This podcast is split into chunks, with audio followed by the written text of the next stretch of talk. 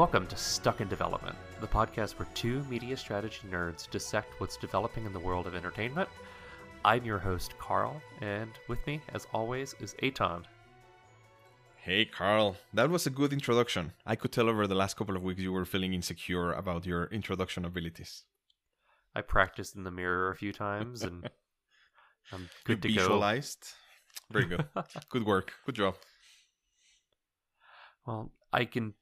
I was going to try another sweaty segue and it, it wasn't going to work. I was going to do something about how Jeffrey Katzenberg visualized his future and didn't come to pass. And what I'm talking about, of course, is our final, uh, maybe final Quibi Quibi, which is Oh, that man. Quibi's now dead. R.I.P. Quibi, 2020 to 2020. He was a quibby, quibby, quibby. It was pretty bad. We'll talk about it. Mean, let's talk about it. Like, it's apparently it just they unanimously made the decision that if, uh, with investors that Quibi needs to shut down. What was it that Katzenberg said on the the call where he laid everyone off? That they need to listen to a DreamWorks song. Yeah, a song from Trolls.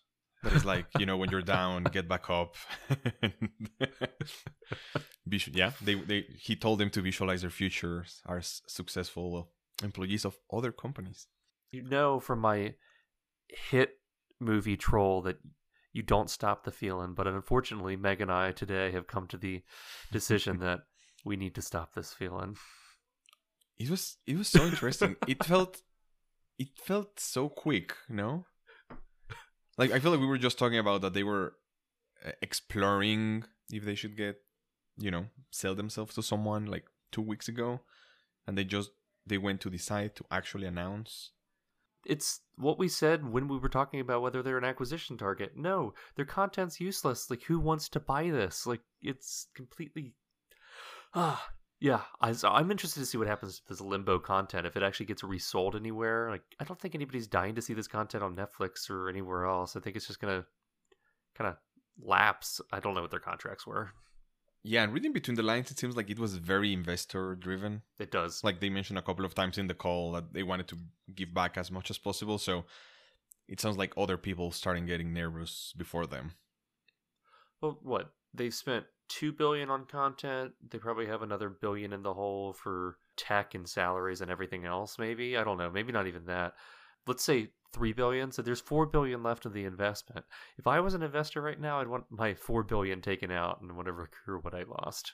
There seems to be a lot of reasons, of course, why this failed. You know, pandemic probably didn't help, but it seems uh, we tweeted that we used the the phrase "the movie pass off" to talk about something that wasn't successful or that it was doomed from the start or whatever. And I think we need to update that to the Quibi off because it's it's one of those rare instances where there seems to be a lot of uh, you know maybe not criticism but doubts since the beginning from a lot of different people saying like why would this work? Why would this work? Why would this work? And it actually not working pretty quickly.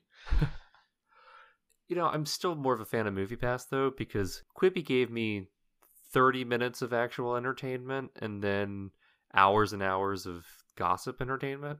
But MoviePass gave me all that gossip plus like corporate intrigue Mhm. and at the end of the day VCs ultimately bankrolled me seeing a thousand dollars worth of movies for ninety nine dollars or whatever I paid for a year. Like Quibi Quibi didn't give me the the gift that MoviePass did. right and this this shouldn't become a comparison but even even MoviePass, i think most people most people think about MoviePass when they drop the price down to like nine nine dollars a month but before they were bought by helios and matheson matheson matheson matheson i don't know Matheson. they yeah. were like like like twenty dollars a month, and it was a you know maybe they didn't it, they weren't that successful, but they weren't losing that much money, and it drove to places like AMC to create basically their version of a movie pass subscription, and at least if if you heard their pitch, you were like, okay, I can see that working the, their pitch of course being we're gonna have so much volume that we're gonna be have information of what people are watching and when and with who and what, and whatever and we're going to be able to either produce movies or partner with people or whatever right again they the what you have to believe there was the volume that they were gonna get for nine dollars a month, which was flawed, but I guess the idea made sense. For Quibi, didn't. There's an entire episode about Movie Pass I want to do one day. Just MoviePass is the ultimate like weird scaling platform play idea. Like they they thought they were Uber. They thought they could float on VC money until they had enough data, enough users, and enough market power to drive actual movie decision making and purchasing. But the difference is there's a magic moment when self-driving cars exist where Uber's labor costs go to zero and it's the most profitable thing ever at the current price. There's not that moment with MoviePass when they're buying tickets that are $15 multiple times a month on a $10 subscription plan. there's there's no way the numbers ever work out. It was that. fantastic. It was amazing. it was amazing. Yeah, I remember it was, it was beautiful. Wait, waking up before Ariella woke up because we at that time remember you need to have two personal ones and you needed uh-huh. to check in at the movies with both cell phones. So I would take her cell phone and mine, drive to the movie theater, check in, get the movie tickets for like that night, and then come back before she woke up or whatever. Just because I, I didn't want to take her cell phone from her, and it was so worth it. We went to the movies, yeah, five six times a, a, a month for nine dollars. I'm not a big buy tickets for movies ahead of time person unless it's a very specific event. I didn't buy tickets ahead of time to see like Solo or or Rogue One or anything. Literally what I did was I'd go to work in the morning. I would usually come home at lunch on Fridays and work from home the rest of the day. So on my way home during lunch, I'd stop at the Alamo Drafthouse near my house. I would buy a ticket with Movie Pass. It had to be a same day check in. Right. I would go home and then right as soon as I got off work, I'd go back, but I'd have a ticket to a sold out showing. It was brilliant. I I do wonder how the the numbers looked for like smaller films. Yeah. If smaller films just got more money because of some, all the movie pass people were like, well, it's free to go to the movies. There there is anecdotal evidence that um like A24 had a bit of a bump that year. I mean, it was also the year after they won Best Picture, so I think it's kind of hard to extricate mm-hmm. that, but yeah, absolutely. I think independent film made more money that year than they were going to for a while in theaters. Yeah. Well, uh, Quibi, we hardly knew you. Any last words to uh, say goodbye to Quibi, Carl? No. may, may I don't. may it rest in peace. Yeah, may it rest in pieces. Ah, that's nice. There you go. That's good. So on, on the front of content people actually do want to pay for, I want to switch over to an interesting gossip item that came out this week, which was that Apple was trying to purchase No Time to Die from MGM. So that's the uh, now twice pushed back Bond movie. It's the first major thing to be pushed in the spring from from uh, COVID scheduling mm-hmm. worldwide. Mm-hmm. Interesting news item. What do you think about it? Confusion. I think was probably the first because we've talked about how each streaming service thinks of themselves differently and i was like do they want to have it in instead of in the movies do they want to buy the right yeah. post movies do they want to have a you know a vod and like rent exclusive it was literally confusion it was my brain saying this is going to confusing what does it actually mean i'm confused as well. I I don't think the purchase is really out of character for Apple. Apple seems to be saving up and spending very specifically on certain titles. Uh, they had On the Rocks, the Coppola film, come out last weekend. I'm gonna watch it this weekend. I haven't had the chance to watch it, but uh, this would be kind of an event-driven thing. Like they recently, they have the rights to all the Peanut cartoons, so like all the Peanuts are free actually for the holiday specials right now on Apple TV Plus. Like even if you don't have a an account, uh, they're making interesting purchases, and people have estimated that MGM would need to pull in, I think, 600 to break even on this one, and that's a lot of money. And I don't think Apple's going to pay 600 million for the rights there. Yeah, no. yeah. I, I think it, it. The last I saw, the reporting was that the deal had pretty much fallen through, and that was yeah, absolutely made sense as far as the ultimate outcome. Yeah. When I yeah, when I think of Apple making buying decisions, I keep going back to how much cash do they have now? like a ridiculous amount. Yeah, they have some insane. Apple cash on hand. Let's see the Google machine. 192 billion as of Q1 2020. So 120. they could 192, almost 200. So they could buy MGM outright pretty easily. A couple of years ago, they could have bought Netflix outright pretty easily. Netflix now is at like 220, so even with the upcharge or whatever, it's of course out of their range. Yeah, their market cap's 215. Yeah.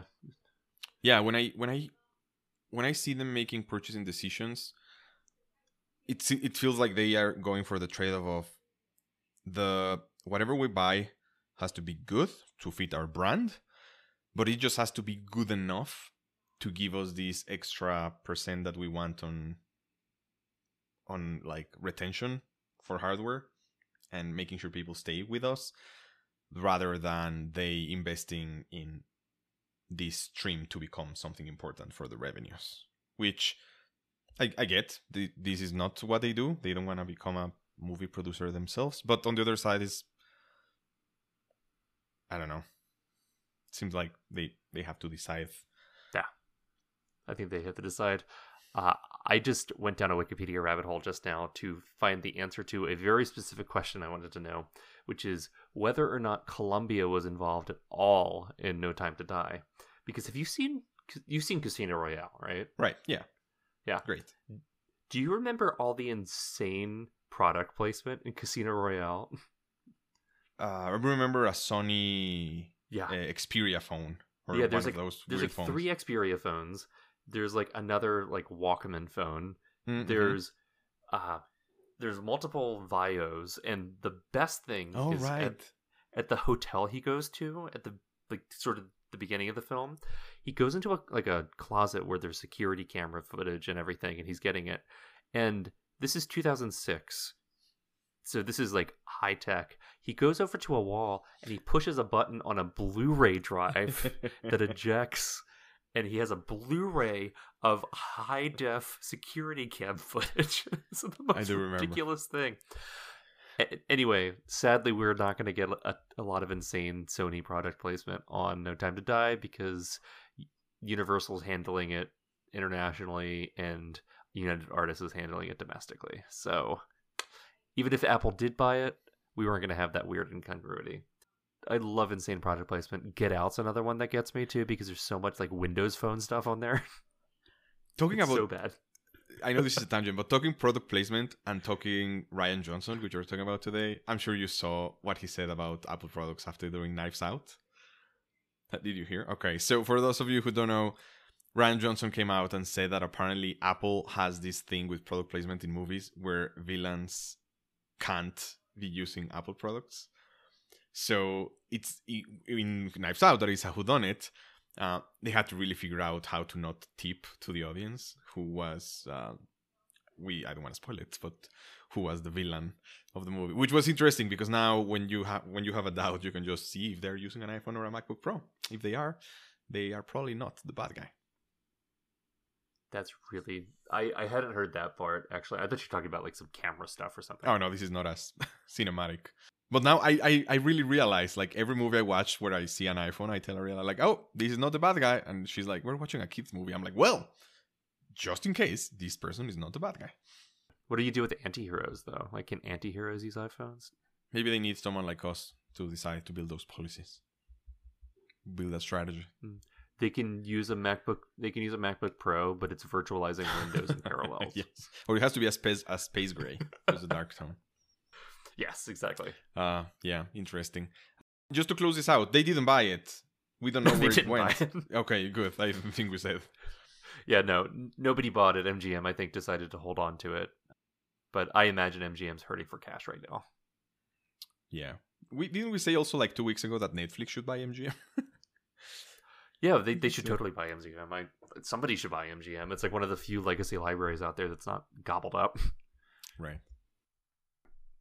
Talking about uh, content production decisions, um, a couple of weeks ago we talked about animation, Western animation, and two weeks ago we talked about Netflix and kind of their content strategy and the news that they want to create six animated movies a year.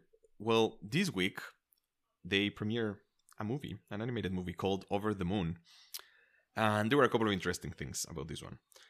The first one, at least for me, is that the director is Glen Keane, who's one of the like very famous animators from Walt Disney. He left a couple of years ago. He was at Google very briefly doing some VR stuff, but he's known because he is the animator that, for example, so when it was hand-drawn animator at Disney, each animator had a character that they did everything for, and he did Ariel in The Little Mermaid. He did The Beast. He did Aladdin. He did Pocahontas, Tarzan, and he was also very involved, even though it wasn't hand drawn, on Rapunzel on, in Tangled. So this is his directorial debut, which is interesting on one side. The other side, we talk about how Netflix going for these movies never makes a cultural impact and nobody knows about them. We are two co-hosts of a media podcast. We talk about Netflix content decisions two weeks ago. We talk about Netflix making six animated movies last week, and we didn't know this movie existed. And it literally premiered on Friday. So even if it's successful, and I've seen it on Twitter, a couple of people talking about it, it's like, where is it? Where did it come from? Is it gonna make any dent in the world outside of people watching it from for a weekend? In a weekend, I'm, I'm I want to watch it, but honestly, I didn't know about it until we were like outlining what this episode was going to be today. So, yeah, I'm sure there's some snarky like snarky tweet from Netflix marketing about like how cool it is and how like special of a film it is, and then it got buried next to like two more ads for the prom. So, yeah, apparently, apparently the key song is very good. Go watch the trailer. Looks interesting. Perfect. Those those were the news. That was the news for we're today. Terrible at moving between topics this week, so let's move into. I mean, there's the no topic. good segue here. Like a lot of the times, we choose topics based off of the week and what's in the news. This is actually a continuation from episode six of this podcast, which was the very first episode in our Star Wars sequel trilogy trilogy. the series, the so, podcast. Yes. In that episode, we talked about The Force Awakens and kind of the beginning of Lucasfilm and Star Wars under Disney after the acquisition in 2012. And we ended on a high note. Force Awakens is one of the highest grossing films of all time. Uh, there were it was it did so well that they were really excited about what their chances are w- would be with a theme park with Galaxy's Edge, which was announced at D23. We talked about kind of the corporate structure and the power structure in place at Lucasfilm and, and where it was, uh, with Kathleen Kennedy heading up the the franchise and then bringing in J.J. Abrams to kind of craft it and move it forward. And we talked about what Disney gets out of it, which is just a lot of goodwill and a lot of um, interesting synergy opportunities between parks, movies, and products. So that was all great. And now it's going to start going sour in this episode. Spoiler alert. But yes, if you haven't listened to episode six, uh, you should go listen. I think it's a very interesting backstory, and we're going to kick off kind of right where we left, which is Force Awakens comes out December 2015. Disney is riding high. And kind of uh, the next thing that they wanted to do is they announced that they were going to release these trilogy movies two years apart, so 2015, 2017, and 2019. But they also announced that they were going to release these like side stories. I don't I don't know if they have a name for these other yeah, movies. They were called the Star Wars stories. So like the official title is like Rogue One a Star Wars story and Solo a Star Wars story. Oh, okay, perfect. Which were basically movies that were gonna expand on the key stories or just take place around them or at least in the same universe but they weren't going to be directly connected to the trilogies you could watch them as a standalone movie and the the first movie that was released after the Force Awakens in 2016 was Rogue One. Yes. So we go well we go through Rogue One. We're going to talk about The Last Jedi, and then we're going to talk about Solo. Uh, this episode actually goes through these three films, three director firings, and then the development of Galaxy's Edge. So it's a bit more predicated on the movie timeline because it's kind of what was going on in Star Wars from 2014 to 2018, roughly. So it's what we're going to cover today. It's honestly going to be a lot less of a of a chore to get through than our last Star Wars episode because that was so much of us laying the groundwork for who these people are, what this universe is, and why it matters. And this is just like let's kind of gossip about what went wrong with some really big movies. Before getting to the details, let's start in Rogue One. Carl, yes, thoughts on Rogue One? it's fine. Like, no like, just fine, average. Yeah, I I don't know. I get why people like it. It's not a bad film. I'm not really crit- criticizing it. Just Star Wars has so much power because of its mythology and like the grandness of it and just like the sweeping space opera of it all. Like that's literally what it is. It's a space opera. And Rogue One is is like one foot out of that and one foot into like a war film, but it doesn't quite thread the needle into actually working as a its own like powerful independent thing for me. I don't get much out of it. Scarif's cool. I really like Rogue One. I should say, just for those who don't know, Rogue One takes place right before Episode Four, and it tells the story of this uh, group of resistant fighters that steal the plans for the Death Star. So you know when uh, Episode Four starts, R two D two has this message from Leia that says, "Help us, Obi Wan Kenobi. You are our only hope," and it includes kind of the plans for the Death Star. And this is basically the story of how who did it, how they did it, and it's fantastic. I think I agree with you that it's definitely a step out, but not completely. That they are not jumping into Yeah. the waters. But there's just something about it that we're, we're gonna talk about the Last Jedi, and one one of the things that I really like about the Last Jedi is that it kind of pushes back a little bit about the whole universe being around, uh, kind of just gravitating around the Jedi and these two Yeah. families and the Sith and Rogue One, I th- at least in my perspective, is the first step, maybe with the Clone Wars, with the animated series, that really takes a step to the side and says, "We're gonna Yeah. tell you everything else that's happening in this universe." Look at all of these other people. Uh, it even talks about the bureaucracy on the Empire and how they need to build this thing and how they have to go through it, and who the side characters are that make things happen before these wizards with magic lights that can move rocks kind of appear and save the day.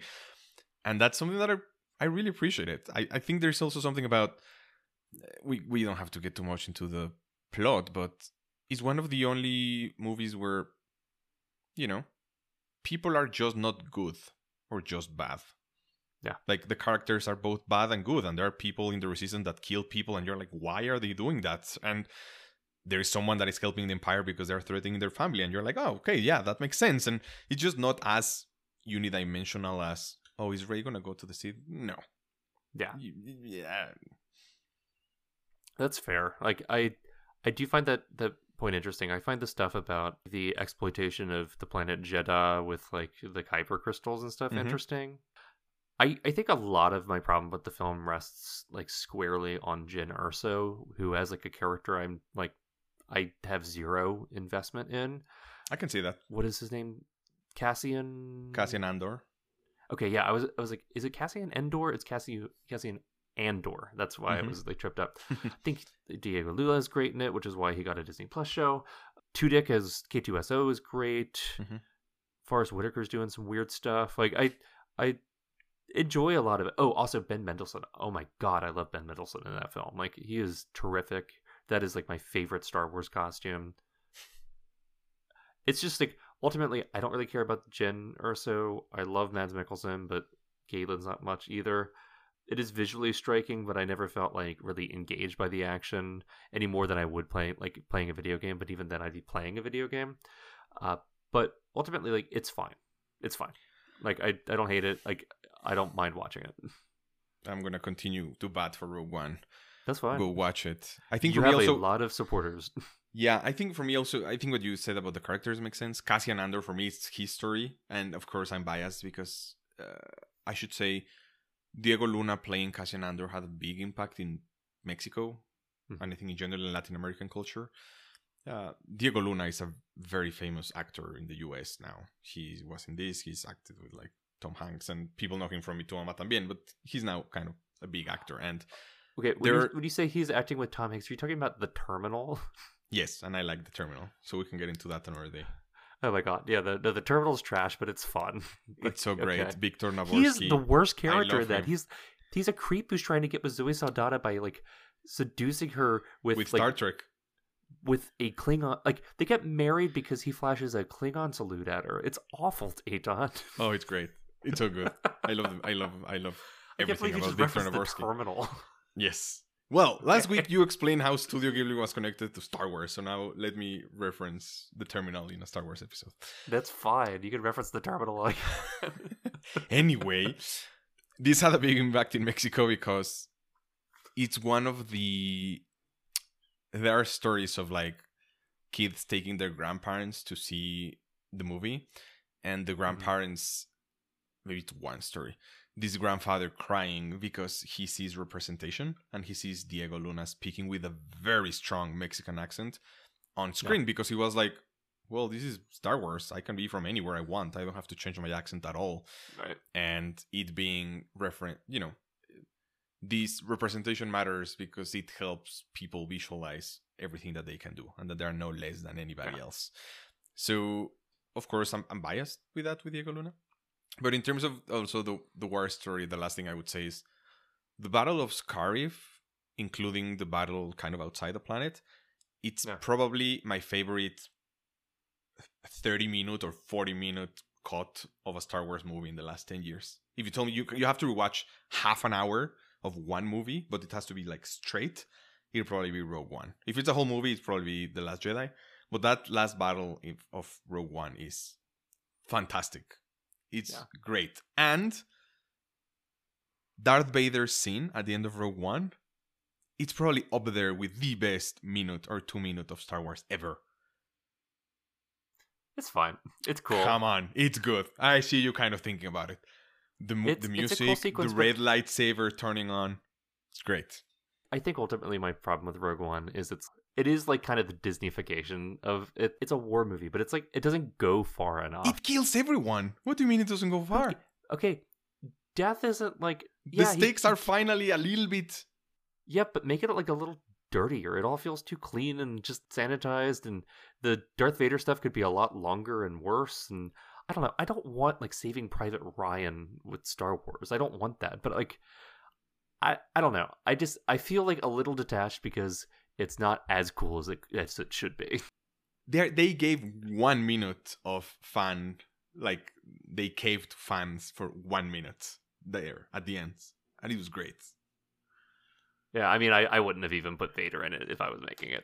Okay, let's talk about this movie. And I think I am kind of biased here, and you'll understand why.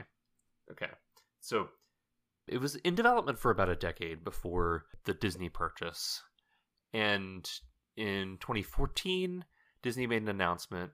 This was actually right after they had made the Force Awakens announcement, and before they had announced anything else. They announced that there would be uh, anthology films with Star Wars, and that's kind of sparked everyone's imagination because it's like, cool, you can. Do, are you going to do genre films? You're going to actually experiment with things beyond just the main franchise. And it was announced that they were going to do this pretty quickly. After that, they announced that Gareth Edwards, fresh off of 2013's Godzilla, was going to be right, like writing, or actually no, he was going to be directing it. I think it was written by someone else. He was just directing the script, but he was Mhm. going to be directing it. He wanted it to be shot like a war film um, and that was it. And for me, when I heard this, I have almost never been more excited to buy something because I am the biggest fan of the 2013 Godzilla. Like, I swear to God, it's like a top like 10, 20 movie from last decade. It is so good. Yeah, I don't think there's anyone that like Godzilla as much as you literally in the world. Yeah, no. the I- 2013 version. So okay, again, like I was also biased to how I saw this film because the first time I saw Godzilla, I saw it in France, in French without subtitles. So it was purely the visual experience of seeing Godzilla, and it was like this is a great film, and it's so masterfully told visually that I don't even need to worry about like the fact that there's no subtitles. And that just sold me on Gareth Edwards as a director so hard. Did Godzilla roars sound the same in French, or was he Frenchified? Yeah, it was. It, well, that's Okay. okay. Chewbacca. It, it was the same, but Bryan Cranston's French dub like sounded nothing like Bryan Cranston. It was like kind of high, high pitched and weird. I don't know. That that So- makes sense. The best part was there were trailers for other movies in front of this trailer, and there were like two or three movies that had Samuel L. Jackson in them for some reason. It was like a weird amount of Samuel L. Jackson, and it was the same voice dub. So, so there's like some guy in France who is just Samuel L. Jackson's French voice actor. I don't know. It's funny. Mexico is the same. There are a couple of famous dub actors. And it's like, oh, that's Homer Simpson. Oh, and Goku from Dragon Ball Z. Oh, and That's really weird. Yep. So anyway, that is why. Okay, so I went into this movie's production being like, okay, cool. This is like the coolest thing. It's going to be an actual like on the ground war film.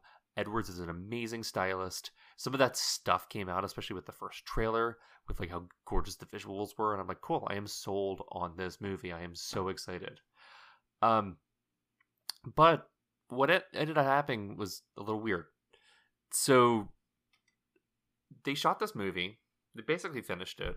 There were reports that came out from the set after the fact, like years after, that Gareth Edwards was kind of shooting it like an indie film, which Godzilla was kind of shot like an indie film. Mhm. If you notice Godzilla, Godzilla is actually a pretty cheap film to make. There's effects, but a lot of the effects are digital extension set extensions until the last like 30 minutes. You don't see Godzilla. He really saves all of his money and attention for the last like set piece. So like he knows how to work on a budget and he knows how to like work with constraints and stuff.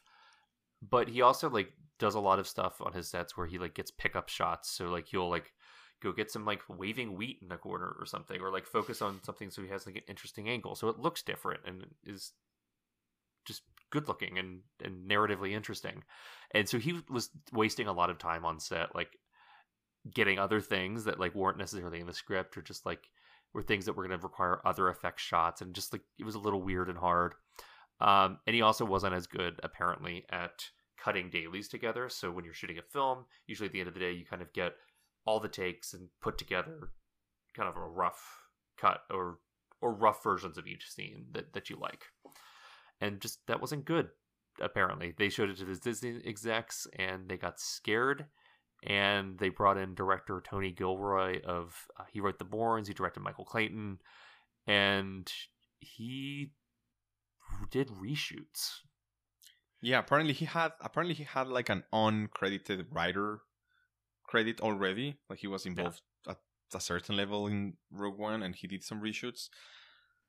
But I think eh, when you were talking, it reminded me a couple of weeks ago in our first AUA, we had a question around how does our fandom around all of these broader entertainment thing affect how we enjoy certain pieces of content. And I think this mm-hmm. was such a cool example from both of us of me first saying like how Diego Luna being there and being from Mexico was like very important. Yeah. And for you, how you know being excited about him because of Godzilla. And like if somebody asks you today, like, well, do you know that all of these shots that he did are not there anymore?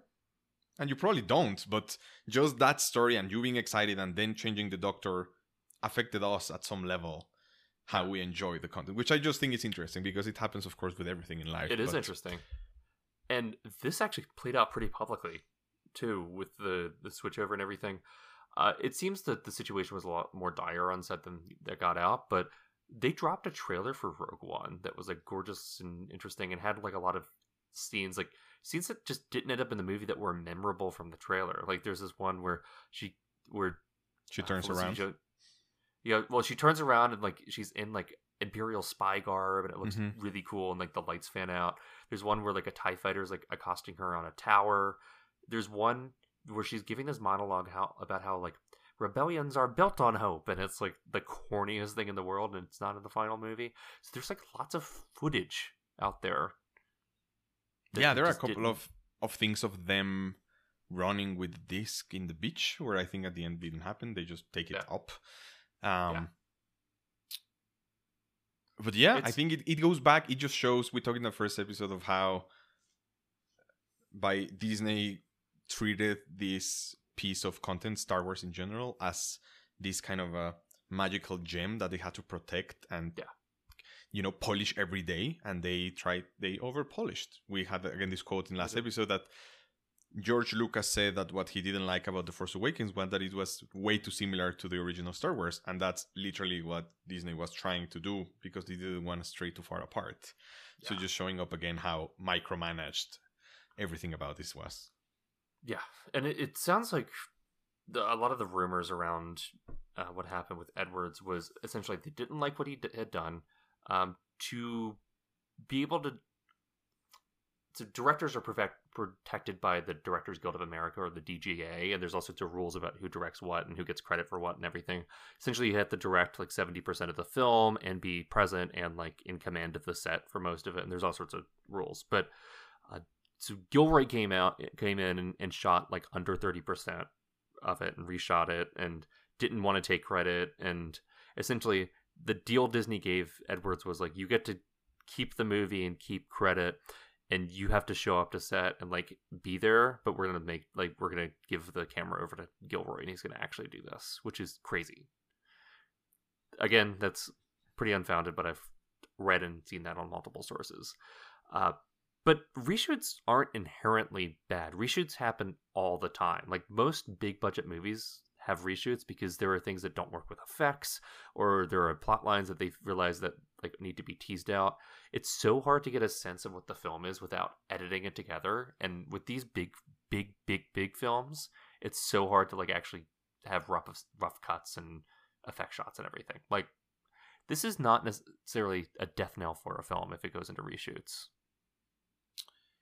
Yeah, and I think the the the other kind of big change that happened was around um, the music. So um, Desplat, who did Michael Desplat, what's his first name? It's Alexander. It's Ah, Alexander Alexander. Desplat. I don't know why Maxi, who also Alexander worked with. Gareth Edwards on Godzilla, which I guess Great you score. heard the original the original version in French. The, Um, yes, I I heard it in uh Desplat's native language. Yes, I, I perfect. that's what I wanted to go see the the Desplat cut of the film, so that's why I went to France to see it. Exactly, that makes sense. and uh, they brought uh, Michael Giacchino from uh, Pixar fame, I guess. Most of his stuff. Yeah. He's very famous from like Inside Out and Up and like Yeah. a lot of animated movies. And apparently he had four weeks to compose the full score and soundtrack for a, a Star Wars movie, which seems ridiculous. Especially because, correct me if I'm wrong, he got tasked to be the first composer to compose a Star Wars movie that wasn't John Williams. Yes, he did. Which Which it seems was to be it was a pretty big deal when Desplat got it um in like the scoring community because Desplat's great. I I adore Desplat. I first really discovered Desplat with um kind of Benjamin Button and uh Deathly Hallows Part One, which like Desplat scores are beautiful and like whimsical and very different than kind of the, the Zimmer approach, but also the Giacchino approach. Like he is a little bit more atonal. He doesn't necessarily have themes. Um, whereas John Williams is the king of leitmotifs and big, big themes. And Giacchino is close to that. Like, I'd argue that Giacchino is as good at as Williams at coming up with iconic themes. I think the difference though is that he's good at like coming up with one good theme a movie. yeah. Yeah, Yeah, like- all of his movies have like very specific, like almost jingles or notes that you right, recognize. exactly. Like Ratatouille, Incredibles, Up, Star Trek, all have incredible scores with great themes, but he has like one theme in there, whereas Williams has many. So like I thought it was good for them to zag and to Desplat and like like somebody else like do that. Um, but Giacchino comes on, he does it in four and a half weeks. I like I have a good ear for scores and truly do not remember anything. And I know Giacchino is a great composer, but it's a really weak score to me. Yeah, I mean, seems an And- impossible task to. it, it's also an impossible task because like it, it's very clear by how the score turns out that Disney really wanted it to sound like a Star Wars score. So it's just like I don't know, like sometimes it's just like Star Wars themes except like a note moves in a different direction. It's like that's weird. It's not as bad as Solo score, which does that I think even more strangely. But yeah, that's the big move. Everything else is fine. Um, it it got good reception. Like it, it did very well at the box office. Um, the really the biggest criticism was around special effects because that's when Disney was really exploring the digital characters or like de aging effects that they ultimately kind of I think very much succeeded with in Avengers Endgame. Mm-hmm. But they did it by resurrecting Peter Cushing mm-hmm. from uh, horror movie and A New Hope fame. And I don't know, how do you feel about the the Peter Cushing model in that movie, Aton?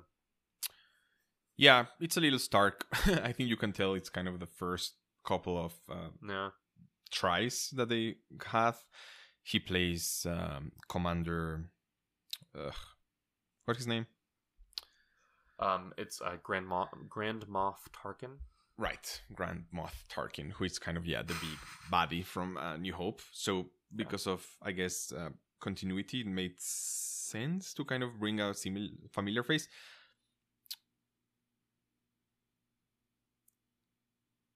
Yeah, I think in general, you know, I'm I'm of the sense that you should again not assume people and or the audiences are naive and be like, yeah, there is another actor. He was 10 years younger. It's okay. No. Like people are going to connect it.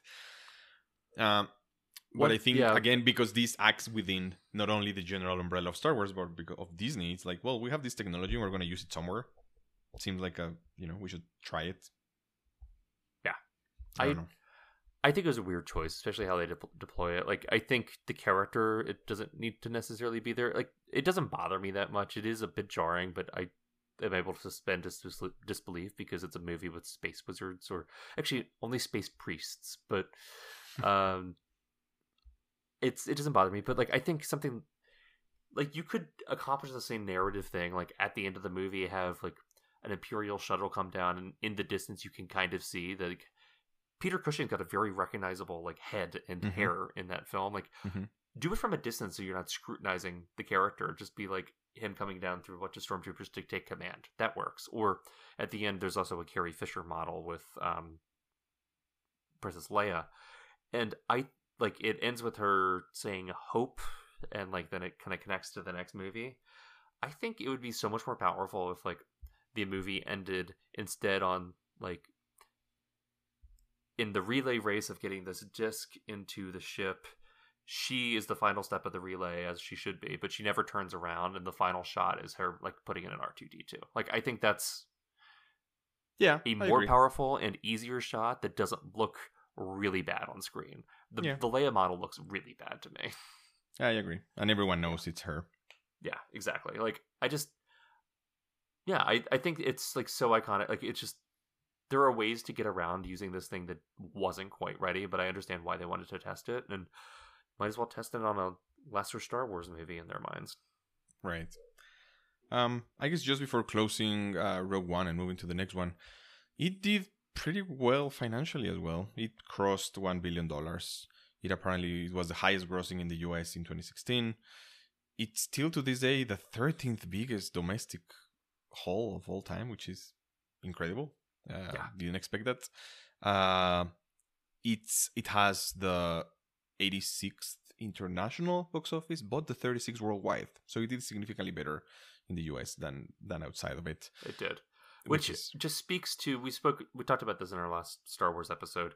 This speaks to how popular Star Wars is domestically, but not necessarily internationally. Especially something like this, where it's not even tied to main franchise. I think this was just a little too far for international audiences. I mean, it still did well. Right, and apparently, Carl mentioned it. You mentioned it's it was incredibly expensive to do with the effects and the reshoots, and apparently on a one billion dollar uh, box office, it only did like 300, 350 in profit. Yeah. Only it was still the third most profitable movie of 2016, even with those numbers. Um, and I would just close it out by saying that apparently George Lucas enjoyed it more than The Force Awakens. And just say that I agree with good old George. Yeah, I mean, I. It's okay. The Force it's okay. Awakens... You don't, you, it's fine okay. for you. It's okay. The Force Awakens is more fun. I think I probably do think Rogue One's a better movie. I need to rewatch Rogue One. Let's be honest. Let's. I, I'll rewatch it. We should Um, rewatch it together and we'll record our reactions. It doesn't have to be a podcast. I just want to hear you live and be able to say, "Did you see that? You're so good." I mean, we could do it and just record it, and we could do a commentary. That's fun. I don't know. great. So good. so yeah, let's close out on Rogue One.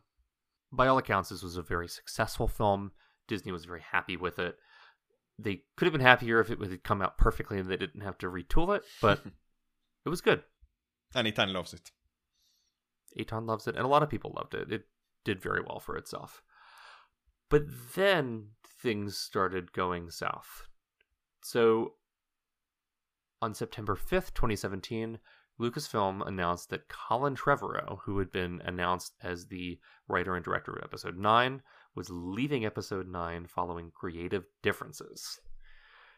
So apparently, the working relationship with Kathleen Kennedy had become unmanageable because he didn't deliver a script that they liked.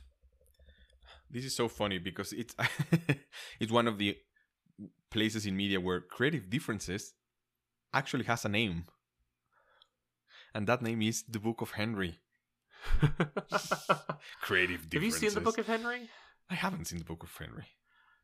It's worth watching the Book Book of Henry. It's like it's less insane but more pleasant to sit through than Cats, but it's like Cats levels of like just ridiculous. I there's an entire episode on Book of Henry we could do. Just explaining the plot of Book of Henry is a wild ride. It is crazy. There are bad twists. It is the most melodramatic thing I've seen. It's a really, really bad movie, and Colin Trevorrow like loved it. Like he made this movie, he defended it. Everyone else was like, "No, this is just a bad movie." Like I, I see what you're trying to say here, but it's not working for him.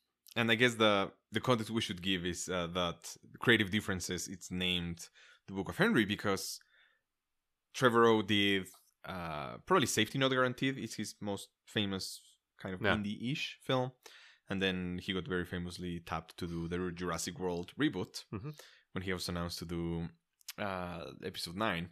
And then I guess he took all of the good karma that he had to do exactly what he wanted to do, and he did the Book of Henry. and it made 4.6 million on a 10 million dollar budget. Yeah, it's it's really interesting. I mean, Trevor was fine. Like he made Jurassic. Actually, he did direct. He directed Jurassic World two, didn't he? No, he directed one. He's a writer. of directed one, and he's coming back to three. That's that's Correct. it. I think. Yeah, for the Okay, Minion. Yeah, yeah. But he worked on two because he was working on on this one. Uh, he is going to be fine. It was interesting because he was.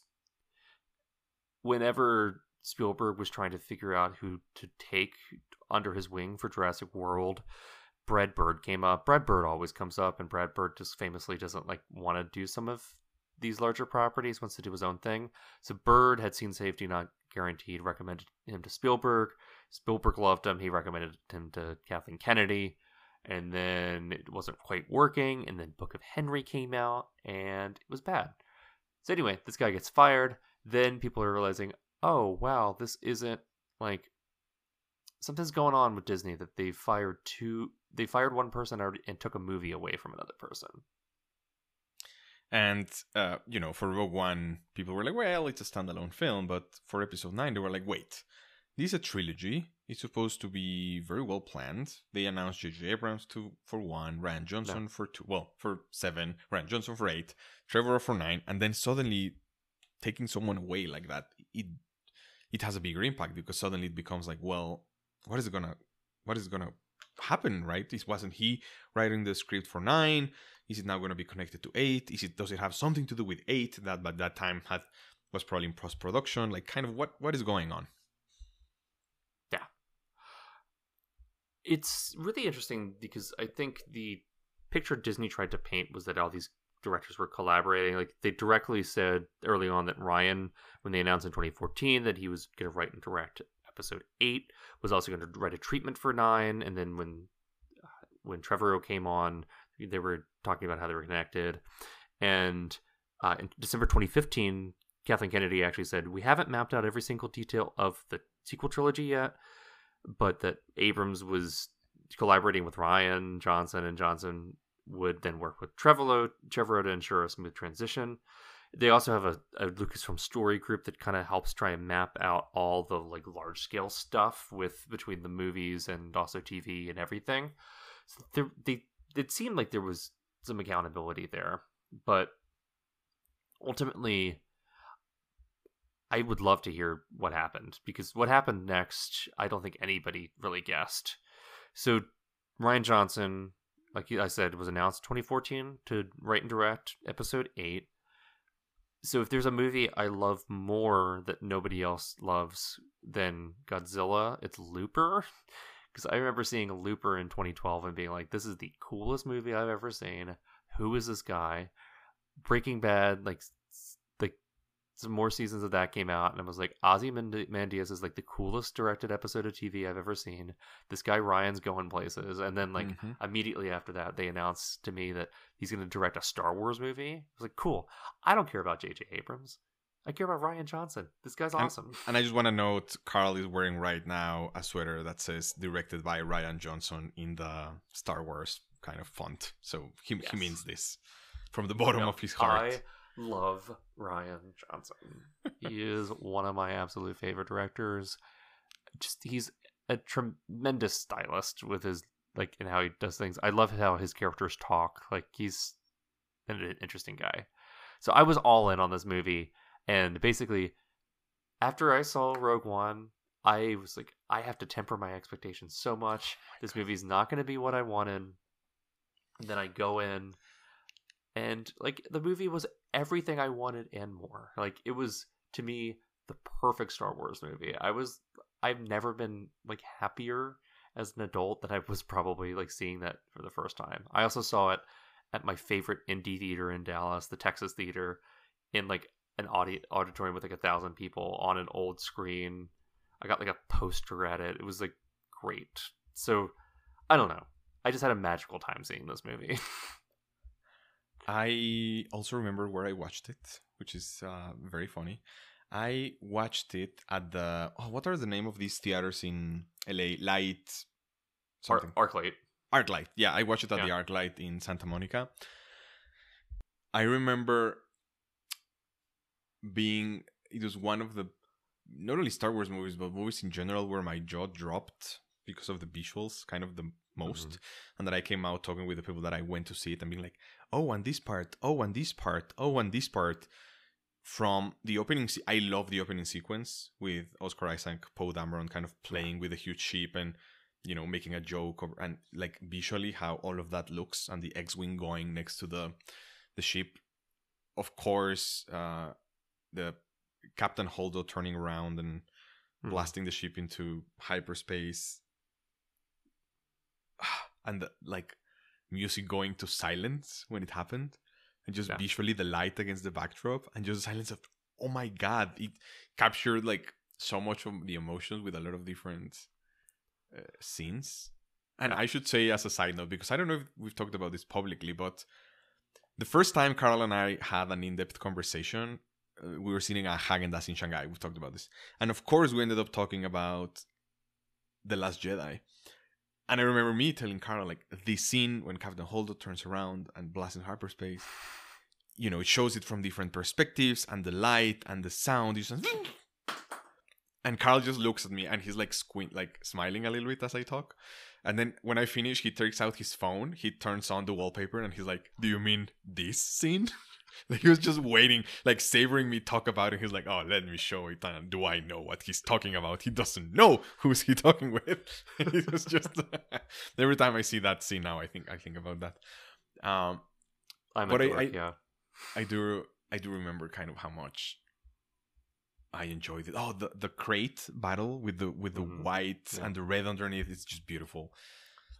It's Earlier, when you were talking about like the 30 minutes of Star Wars that you rewatch, for me, I rewatch essentially when Rey goes and like faces her fears in like the force area on Ahch-To. Mm-hmm. And immediately then talks to Kylo Ren and like things go bad. Basically go from that until like Holdo like sacrificing herself. Like that's the 30 minutes for me. Because like everything I love about that movie's in there. Like es- essentially, the movie for me, I have this huge metatextual read on Star Wars that um, the sequel trilogy is kind of about how hard it is to make a Star Wars movie because it's like you as a director who if you're a Gen X director or even a millennial director, you grew up with Star Wars and therefore the act of making it is kind of like this insane thing of you trying to live up to the legend of George Lucas and to the legacy that is bestowed upon you. That's exactly what Rey is trying to do is trying to be as good as Luke Skywalker. Like Rian Johnson's trying to be as good as uh, as George Lucas. And I think obviously J.J. Abrams gave him the character groundwork to be able to do that. And like that's what I think that those characters are. And then Rian, I think, in, like doubles down on the uncertainty there and how hard it is to be these characters, but ultimately just also that like doing something the same way just because somebody else did it will probably lead you on a path to ruin or a path to complacency rather than um, actually finding a solution to anything. I don't know. That's I love deep. it. I, I I, like that. feel a lot from that film, and just it is very special to me. Um, right. So much to my surprise, I was utterly shocked that people hated it. It was people people hated it, and I think uh, we should probably say the hardcore fans hated it. Yeah, which I don't know what the hell a hardcore fan is. Like, I went through a period of my life where I like probably only read extended universe novels for a year when I was like nine. Like, Well, I, I, love I can Star Wars. I have a good metaphor for how I think about hardcore fans of from Star Wars. When I think of Yeah. hardcore fans about Star Wars, I feel about the same people in the US that say we should follow the constitution of the US exactly as it was written and as it was thought in 1776. I'm like, what the hell are you talking about? There was nothing in 70 there it was nothing like we do right now. And if we looked at the world the way we look at it now based on that lens, it we would live in horses and do whatever it is. And here is like the people that think that Star Wars should be exactly what it was when A New Hope came out, came out, where it wasn't even A New Hope, it was just Star Wars, and not being able to realize that things change and things evolve and things change meaning and uh, like I, it feels like it boils down to Rian Johnson taking the step of saying the Force is not in a family. The Force is not No. something three people control. You don't have to be related to anyone to be able to be special. And in my opinion, and probably yours as well, completely broadening the scope of what Star Wars meant and the reach that it could have. And Yeah. the power that an individual can have is not defined by who their parents are. That it's so much cooler than I agree. how many midi chlorians you have in your blood or you're only good because your grandfather was Darth Vader or whatever. I was already in love with the film before the final shot of like a random boy staring up at the stars and contemplating what's next and yeah like that scene just destroyed me. I at stanford at the business school they have this thing called talk where like people get up and like talk about their um just give like a 30 minute talk about their life lives and share it with their classmates and it's usually pretty transformational and like special to people and i didn't have the chance to give one of these but if i had like i think i was going to frame it around um kind of like star wars at different points in my life because to me the most powerful and important scene in star wars is the binary sunset in a new hope. When luke skywalker you've met him 10 minutes ago he stares up at the this twin suns of tatooine setting and is just like kind of melancholy about the fact that like he doesn't know what his future is, but what his present is isn't what he wants. And I think that's like what Star Wars is about. And The Last Jedi has like four of those shots in it. Like Star Wars is about like this longing for something more and knowing that you're you can do great things, but also Rian's vision gives it like the neurotic edge of being kind of like deeply afraid that you can't live up to that. I don't know. I And it's think it's so yeah, it- powerful. it's also I think exactly connected to that is uh, this is getting too much into the plot and the, the fandom, but the other point that people probably didn't like was Luke Skywalker is painted in the first three movies as being this god and messiah, yeah. and people remember him as if he was perfect, which he Yeah. absolutely wasn't in those three movies. And the Last Jedi, what he what it does, it says, look, it's not proud of a lot of things that he did, and he grew, and he's different, and he wants to teach someone what he learned, which That they made him a character. No, no. and and it also when you rewatch the first three movies, he wasn't at all. He made all the mistakes. yeah, He didn't agree and he didn't believe he's and he struggled. brat. and, Yeah, and that's the point. For me, that's one of probably one of my favorite scenes in The Last Jedi is when Rey's sitting down and he looks like, you know, extend your arm. Feel the force. Can you feel it? And he's just playing with a plant in her Mhm. hand. She's like, Yes, yes, I can feel it. Oh my god. And it's just him playing with her. That's how I feel Um, of Rian Johnson playing with the Star Wars, the, whatever fans. He's like, Ooh, can you feel it? Ooh, that's the force. Ooh, ooh. yeah. A, a lot of people think that his, his humor and it's corny, but I, I don't know. I the the thing for me about Star Wars is and the Star Wars fandom is what a lot of hardcore Star Wars fans fail to remember is that most of the Star Wars movies are kind of bad. like a new a New Hope's like revolutionary but kind of boring. Empire's great. Empire's Great. Return of the Jedi is like a bunch of toy sales, but like as a kid you love it and that's fine. Prequels are like the all the worst things about Return of the Jedi boiled down into something with some bizarre like cool meta politics and like ritual infused in there, but like ultimately those movies are all bad. Force Awakens is like fun, but like a pastiche of of better things. Rogue One is So like- amazing. Yeah. Sorry. But I mean, like even then, like the majority of films are like whatever films. They're not great. They're not even like like. But you can love the thing and love living in that universe, and also recognize that like these things aren't perfect, like immovable things. Like I don't know. I think the greatest decision Lucas ever made was to like open up the world to other writers with the expanded universe and everything. And I think there's nothing wrong with doing that with the main franchise. Um, I do just think it's interesting that there just wasn't direction and that somehow Rian Johnson choosing to go his own way with things like threw a wrench in this. And this is like a broader conversation I argue with my fiance about all the time, which is like do directors have a duty to make a film work within a franchise or can they do their own thing? And like I look at films and franchises that I love like Iron Man 3 or Batman Forever. Like these things that Thor people like, Ragnarok. See, Thor is exactly like Rogue One for me.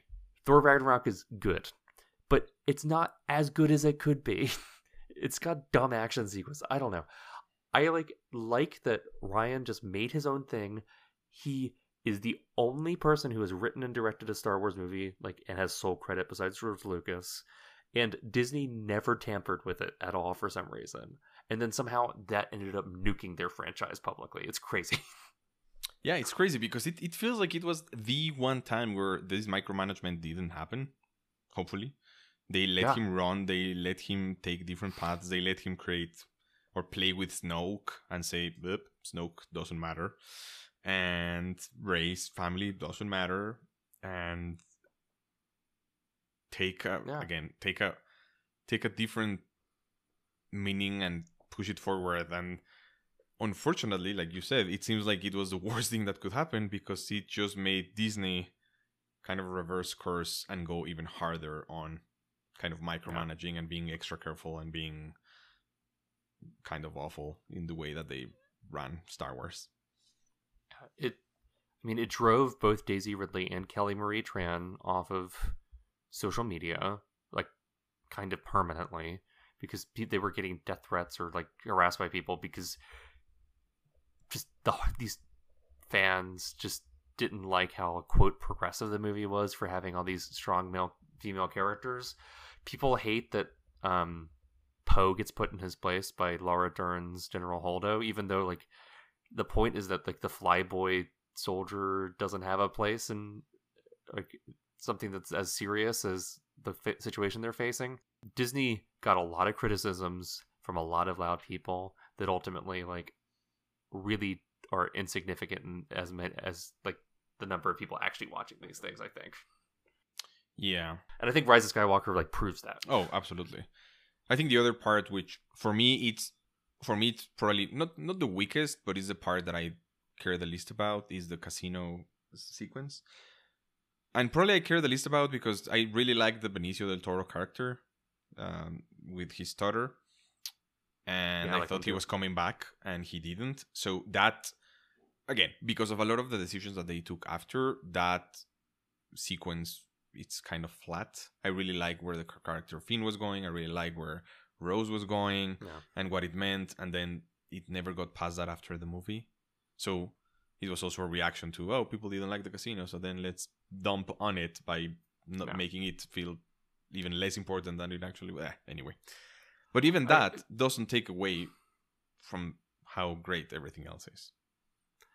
the thing that Rian gets criticism for, even by John Boyega, is that like Finn is kind of like excised from like the main plot arc of the film, and I think that's interesting, and I think that's worth talking about. But ultimately, I, at the end of the day, Finn isn't the main character of the film. I think a lot of the disservice that that Finn and Boyega have by being kind of pushed as like an accident, like an actually secondary character rather than a lead, is that in the Force Awakens, Finn, it's all the marketing and everything was making you think Finn was going to be kind of like the lead and the Jedi mm-hmm. and like this main character, and then it's a trick. And I think that's pretty much like ultimately when you're making a Star Wars movie and you have Rey as the main character, you can't just also make Finn a main character. I think his his plot arc around being like a, a stormtrooper that's like abused and has his memory erased and everything is really good and potent. But that's something that like Colin Trevorrow's episode nine script that never got made deals with. Like I, I, I think he has the exact amount of like right amount of time on screen in Last Jedi, and actually has a much more interesting story. Yeah, there seems to be also a fetish with people being like, well, they're never together, right? The three of them, uh, Yeah. Poe Dameron, Rey, and Finn. And then it's like, well, if you go back to Empire or anything, they're also Yeah, not Empire- together. That's not like the story is not about the three of them being a unit. That's not. That's never what it was. The power of Empire is exactly that: is that you have everyone kind of doing their own separate thing. The the whole thing never makes sense. Like it, it's a bunch of like plot hole gotchas and and whatnot. But Star Wars doesn't have to make sense. None of those ships could fly. Like it's not real. Obviously, I care about. there is Star no Wars galaxy far, far away. Chill, everyone. Yeah, exactly.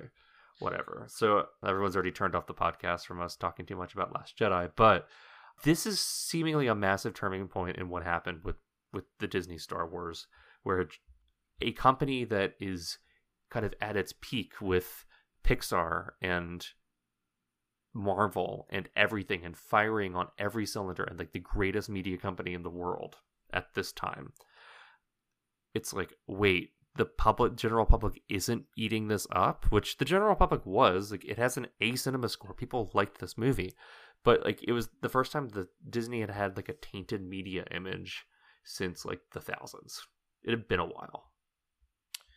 Yeah, and especially because, uh, like you said, they were very good at gobbling, gobbling, gobbling, gobbling things up, whatever, and really put them seamlessly into whatever it is that they do well. Yeah. And it it kind of showed how a lot of the things that they were doing with Star Wars kind of backfired from micromanaging, from sure. the timeline, for even though they were micromanaging, they lost the the trees for the forest. They lost the forest for the trees, sorry. And they were mm-hmm. like, oh, I need to micromanage this specific thing. And they were like, well, you didn't plan the trilogy in advance. You're having issues because nobody, like, there was no plan. Yeah. And probably the biggest, the biggest example of that was the next movie. before we get to the next movie, I find this okay, real quick. I find this is a trend that we have all the time. Is that one of us puts up a like lobs up a segue, and then The other one the other person is just like, okay, that's a great segue, but I want to say something else before we segue. It's fine. We are here for our thoughts, so please. yes, that is a great segue to Solo. But before that, this is kind of a recurring theme in 2010s media, which is everyone wants to make the Marvel Cinematic Universe happen again, and it is impossible. Mm-hmm. The Marvel Cinematic Universe was a fluke. It was a it was a bunch of hail mary passes by a almost bankrupt studio trying to make movies. Then it gets acquired by Disney. Then they make Avengers, and Avengers is this big thing. And then they have the ability to do everything. And this is all masterminded by one guy, Kevin Feige. Like, you have one person in charge. It's a completely accidental thing, and it's organic growth. Like, there's no way to growth hack your way into making the Dark Universe or the DC Extended Universe, or yes, Star Wars work in the same way. Like, it's just not going to happen. People don't like the MCU is an anomaly. We should we should do an episode and call it the MCU is an anomaly and talk about that. Yeah, I would love to. In a very MCU strategy, Disney did hire Phil Lord and Chris Miller to make Solo a Star Wars story, which is the next film we want to talk about. Uh, Solo was intended to be Disney's first time trying multiple Star Wars films in a year, so it was slated to come out. I think it was actually supposed to come out before Last Jedi, and then it got pushed last after Last Jedi. Um, oh wow! There were projects in works for years. So Lawrence Kasdan is a name we should talk about for a second. Do you know who Lawrence Lawrence Kasdan is? No. Okay. Did they based uh, Cassian? Now I'm. His name mixes my wires with uh, Diego Luna's character in Rogue One. Cas- Cassian Andor. Did they base his name on him? I really don't think so, but we Okay. could. I could say yes if it would make you happy. yes, yes, please. Uh, so he is a kind of 80s writer director. He directed movies like The Big Chill and Body Heat, but he also wrote Empire Strikes Back.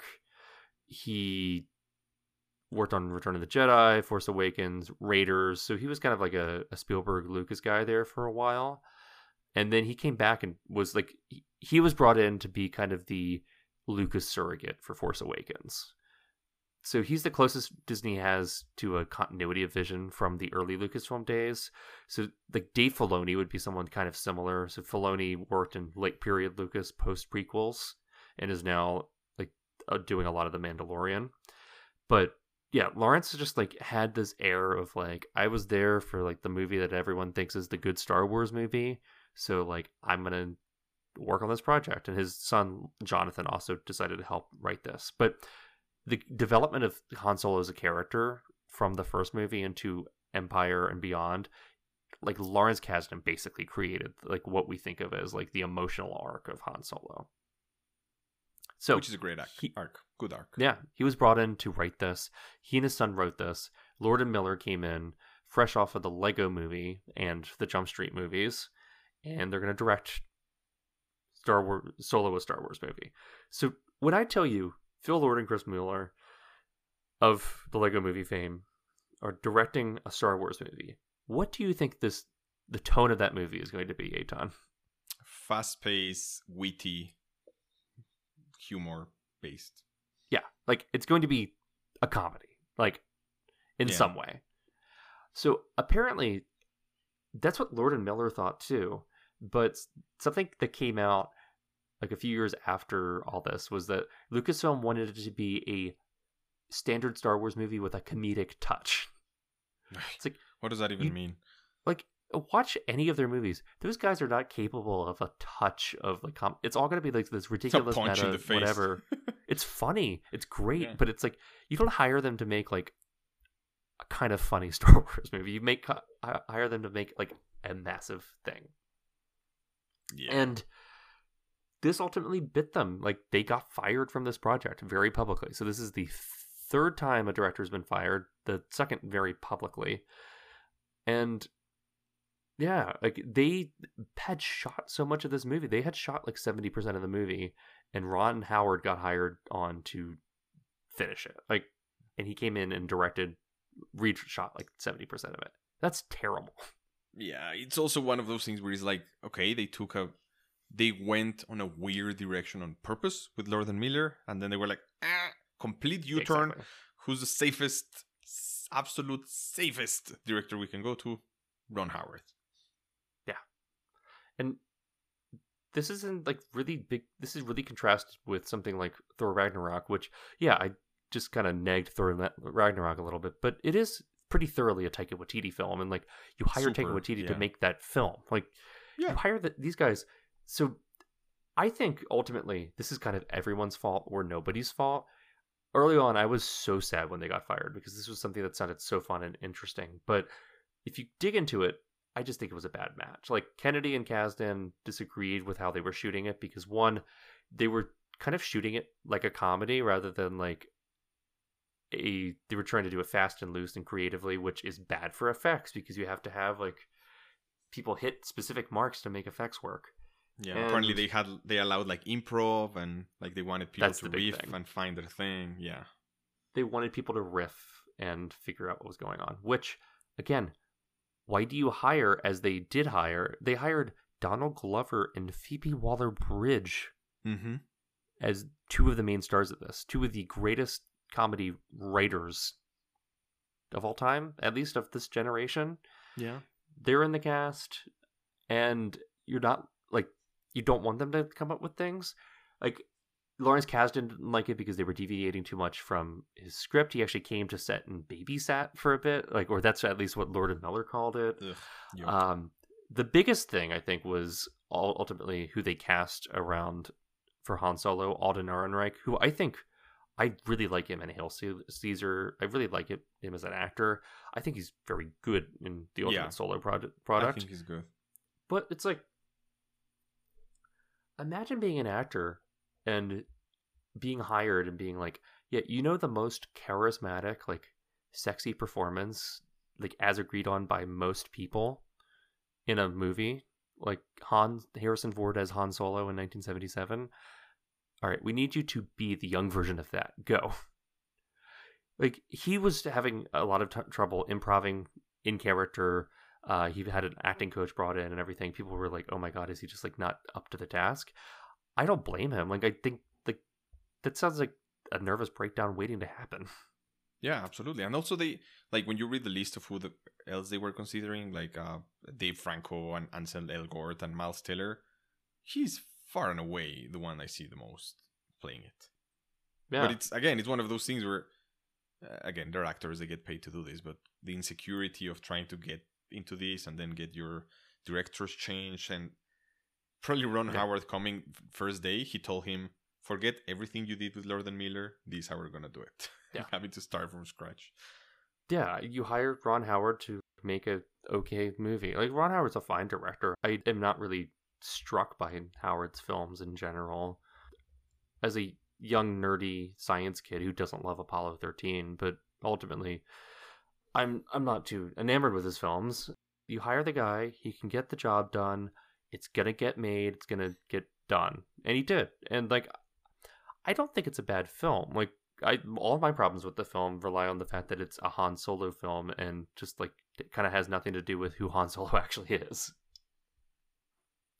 Right, and we we talked last week of the.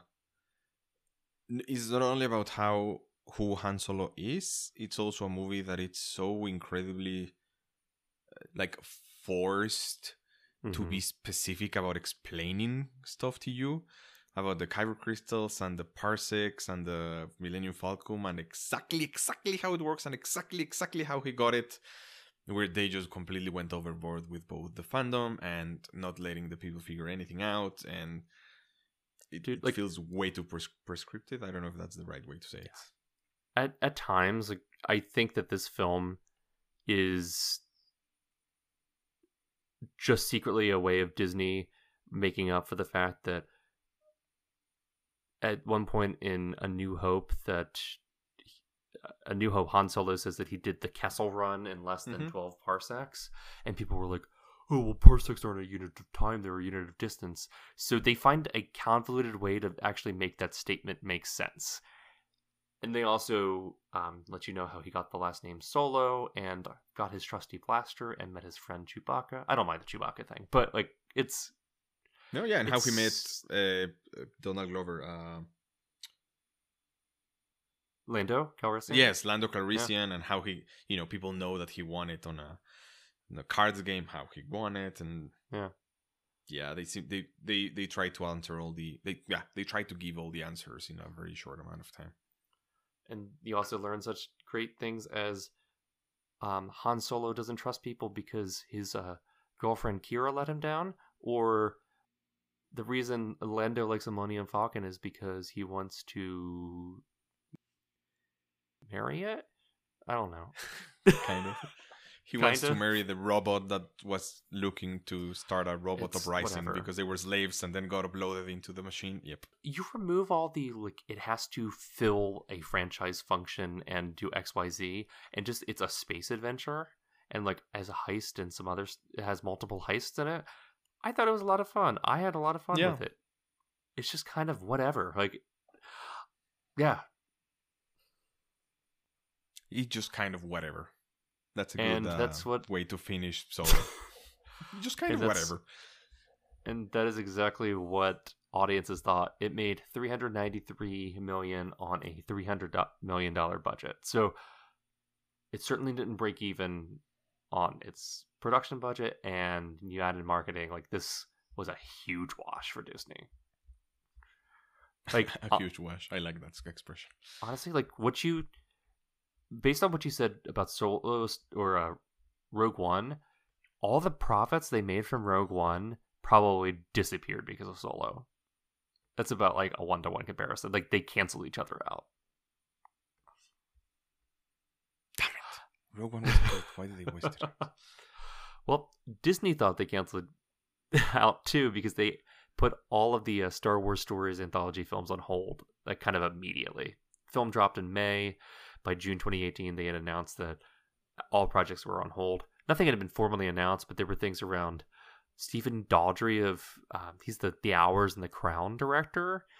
He was going to do an obi-wan movie so i imagine that's going to be that would be very stately. I don't know what that film would be. James mangold was going to be a boba fett movie. That sounds kind of dope. I would see that. There's going to be Yeah. yoda The- well, movie? Yeah, the uh, the Obi Wan Kenobi is now the Disney Plus show. There's probably not going to be anything else in the movies Right. about that. yeah i Boba I Fett know. probably as well now. it's as much as me ragging on the pre- prequels earlier. Ewan McGregor as Obi Wan, especially in the latter two prequel films, is the great performance of those films. He's I'm great. excited to see whatever comes next. Yeah, and I think of Obi Wan and I think of him, not on Yeah, For sure. sorry whoever played him in A New Hope. Alec The Phantom Guinness. I'm sorry, Alec Sir Alec Guinness. Sir Alec Guinness, named after the beer, of course. Uh, not not really. I don't know. Go, go Um, sit down and watch some David Lean films and get back to me. Maybe. Okay. Disney disputed this put on hold thing in June 2018, but they did announce later that uh, Bob Iger actually said that Star Wars will go on a hiatus in 2019 after Rise of Skywalker. And I I think this is smart. We'll get into it in the next episode. Star Wars definitely needs scarcity to work. It absolutely does. I think also this week is a perfect time for scarcity of Star Wars because Mandalorian is coming out again on Friday, and I think people are really looking forward to it as a pal- cal- uh, palette cleanser after uh, the Rise of Skywalker, which is now the first piece of content that comes out post that. You know what? I was really just kind of in a bad mood when I watched Mandalorian last year. Like I, I like Mandalorian. And but just everyone was just blown away by it. And I was like, yeah, this is fine. It's just like a little slow and, and whatever. And then I saw Rise of Skywalker and then after that I was like, I don't want to think about Star Wars. I'm just like done with Star Wars for now. But I am actually excited to sit down and watch The Mandalorian. Hang out with I was gonna say Baby Baby Yoda, but I guess I'll call it the child The child. and uh, Pedro Pascal on a costume. Cool. Sounds like a great weekend. Yeah, we'll bring you we'll bring you listener our uh, 10 minute review of the first episode next week. That could just be the news. Oh yeah. All right. So yeah, that's kind of where we're at with films. So films just zigged and zagged and ultimately just went down with a, a thud with Solo and Disney's got a lot riding on the Rise of Skywalker. But even more important than the Rise of Skywalker, honestly, is what they have riding on Galaxy's Edge at Disneyland. Riding? Uh, uh, yeah, I said riding. Wink. I, I should have winked, winked like verbally when I was saying that. Yeah. Uh, we'll just touch on very briefly on this, but like Carl was mentioning, with as you can tell, the curve that Disney's expectations and management of Star Wars have, it was also kind of similar in the planning of Galaxy's Edge. So during these years, rumors came out of like the huge plans that they had for Galaxy's Edge, the first theme park. They announced the name that it was going to have and everything you were going to be able to do, and it was going to be interactive. You were going to have a reputation, and if you interacted with somebody in a store, they would know if you were like for or against the resistance, and it was going to be amazing. And then as the Lord at the Last Jedi, I was going to say the Lord of the Jedi, the Last Jedi and Solo came out, rumors started coming out that they were like, uh, maybe we should need to temper down a little bit. Maybe we're investing way too much in the parks. Maybe we don't need three rides. Maybe two is enough. Maybe we don't need all of this interactivity. Maybe we can raise prices just by having this and not that. And as we get closer and closer to the opening of Galaxy's Edge, things start to be not as rosy, not only with the movies but also with the theme parks. And we okay. That was all I was gonna say. We can leave everything else for the next episode. So oh, like let's let's actually get in, into some of this. I think we've got time to get into it. Something that's interesting and obvious in hindsight, and even at the time about Galaxy's Edge, is that Disney was using it to test a lot of digital and, and interaction features at Disneyland and Disney World as well. So up until maybe a, a, year before Galaxy's Edge came out, the Disney app was fine, but they really did a lot around the Disney Parks app to beef it up and make it so you could see better ride times, kind of do everything you wanted to within the park as far as reservations or checking things or even playing games to pass the time. Like you could do that in the app. A lot of features around like tracking and just knowing who you are in the park and that was all front and center of why they were doing Galaxy's Edge to really push these features to their their limit and make it so that the future of the park was future proofed, and also come up with novel ways of killing times or managing capacity without people being irritated about not being able to be in a park. Right, and not only from the um, um, like theme park perspective, which I know is our fandom, but uh, I'm biased. I, we're biased. We know how we feel about Disney, but I think the Disney Parks app, I'm mostly familiar with the Disneyland, not with Disney World, is probably one of the best examples of a digital app enhancing a physical experience in the world that I've mm-hmm. seen. I haven't seen anything like it. it. Because people think about it in, you know, the lines, but everything you can do there and how it works and how we good it works, it connects to the photos, you can order food, you can interact with things in Galaxy Edge, it gives you information, pop-ups, notifications. Uh, it has QR codes. It's it's very good. Sorry, that's a tangent, but yes, they were investing in it in, in Galaxy's Edge, and kind of the the big thing, of course, was this thing that I touched on briefly around the reputation, which is it was announced. It was announced. People saw online because people in the Disney internet are crazy, and I'll get back to that. That there was going to be this thing where you you were either going to be for the resistance or for the first order and basically all of your experience within galaxy's edge was going to depend on that from how people treated you in a store and the type of food that you got served to literally the the theme the ride experience that you would have in a ride if you were in the millennium falcon you were for the first order something different would happen hmm. and the way the cast members would interact with you would be different. And if Kylo Ren was walking, he would walk to you because you were for the First Order and not to somebody else. And they were really thinking about how do we take this to the next level, and that was kind of it. And I guess the if you put together how did people know about this, theme park internet and Star Wars internet are probably two of the most intense internets out yeah. there. And when you combine them, if you search like Galaxy's Edge progress on Google, people track down government requests, aerial mm-hmm. photos, blueprints. People knew exactly what was happening when they put something where they put the 80, 88 ads, or however you say them, in a game where the Millennium Falcon appeared, when the X-Wing appeared, when they put one extra bush to the right where it was only supposed to be one. People knew about this. So it was incredibly public of how things were happening. And it was kind of the first land that got built under this umbrella of scrutiny because of how Yeah. things got. So we kind of know everything that Disney had planned, which is a little bit in stark contrast to what ended up opening, which we're not there Right. yet. It hasn't opened in our timeline. the one of the things that we both love about Disney is the fact that there's so much to discover around, especially Disneyland or Magic Kingdom. All of these different areas that are themed have different things to discover, and they have different performance groups. And like, there's a band that will play on one corner at this time of day, or there's just so much life, and it feels like it's this evolving ecosystem all day of just stuff to do, like like a real community and Star Wars was going to have that, except with like performers on stilts or in makeup or with robots or actually having like a lightsaber battle or something in the on like a side corner. Like it was going to incentivize you to want to stick around that area, and then ultimately what you get is an area that's really easy to do in like an hour and then leave.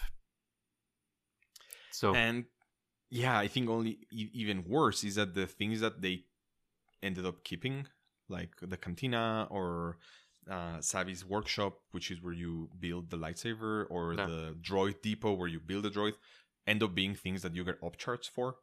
Yeah. Uh, we talked about Disney, how they are the masters of upcharge. They kind of end up taking things away that were going to be there forever and just making you pay for. We've been to the cantina. I think we both think it's amazing, but having to pay like how much are the lightsabers? Two hundred bucks, something ridiculous. Uh, I we apparently it's great, but two hundred bucks or hundred bucks for the andro- for the droid. It yeah, it, it the things that you can do for free, let's say, are uh, limited.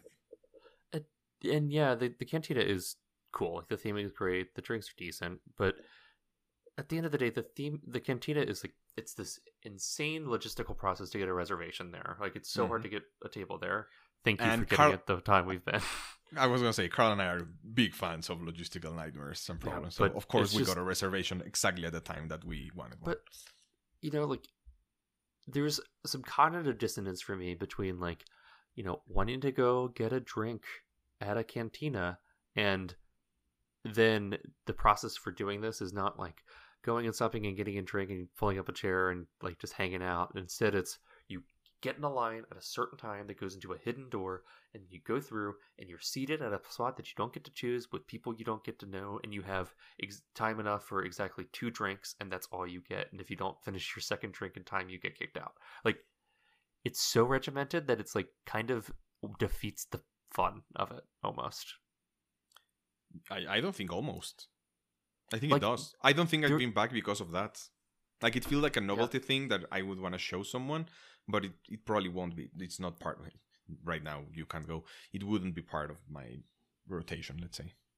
there I would no rather reason- be sitting in Lamplight Lounge having drinks for four hours. Exactly. I mean, I'm not going to go there to hang out because it's impossible to go there to hang out, which is the point of a bar.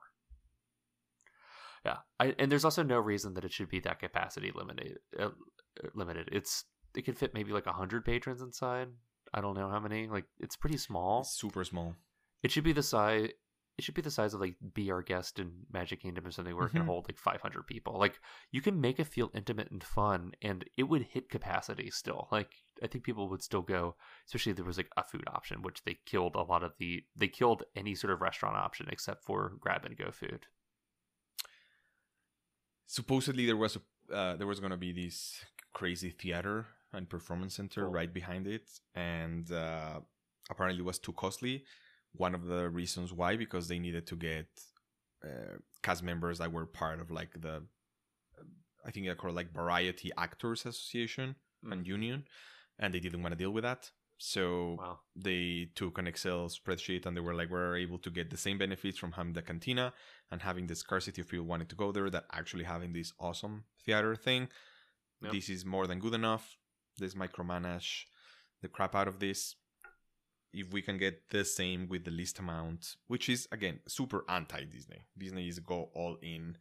You're gonna smell Main Street USA, and there's gonna be a specific sound and a specific whatever. And this is a little bit not exactly like that. It looks great. Like Galaxy No. Edge looks very nice, but the experience is uh, lacking.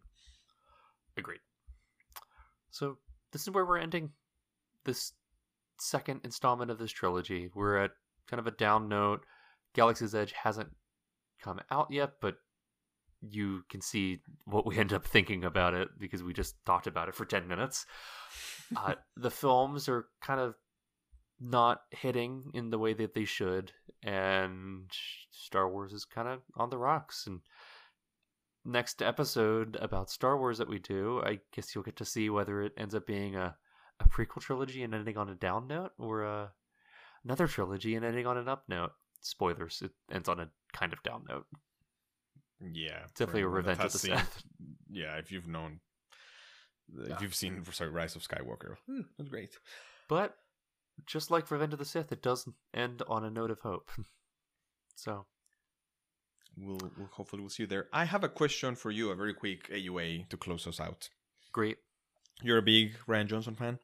Yeah. He was amazing in Star Wars. He was amazing in Knives Out, so creating something completely original. Uh-huh. If you were going to give Rian Johnson a piece of IP to play with, either major or Oh, very small, or very small, just something that already exists, and you're going to tell him to go play with it, what would it be and why? And again, Carl hasn't, he doesn't know this question, so let's yeah, see what I he. actually truly don't know what the answer to this one is. Um, give me a second.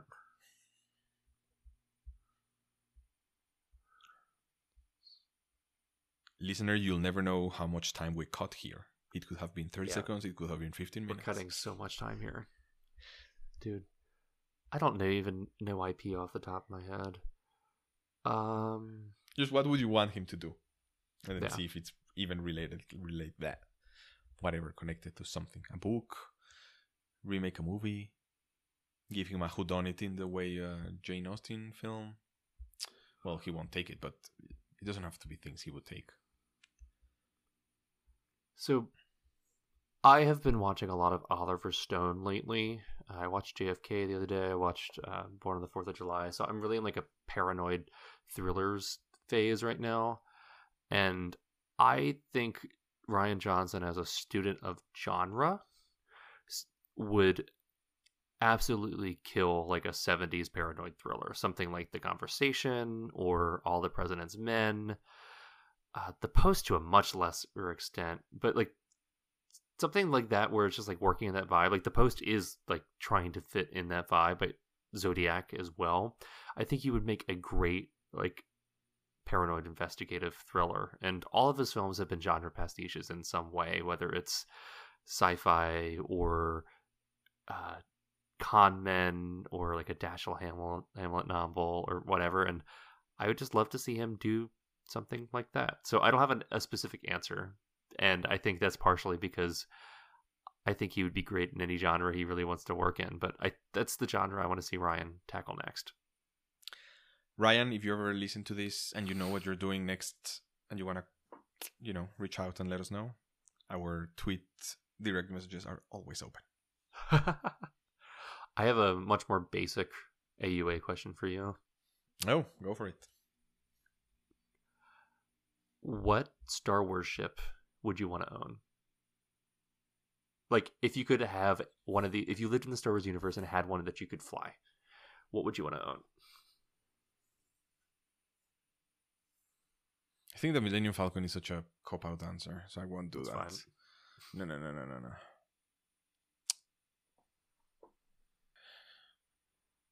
Oh. I think I would like. No, wait, I don't know how they're called. What is the names of the from the the bad ones that have the circle and the things? The Tie it's not the X-wing. Tie fighters.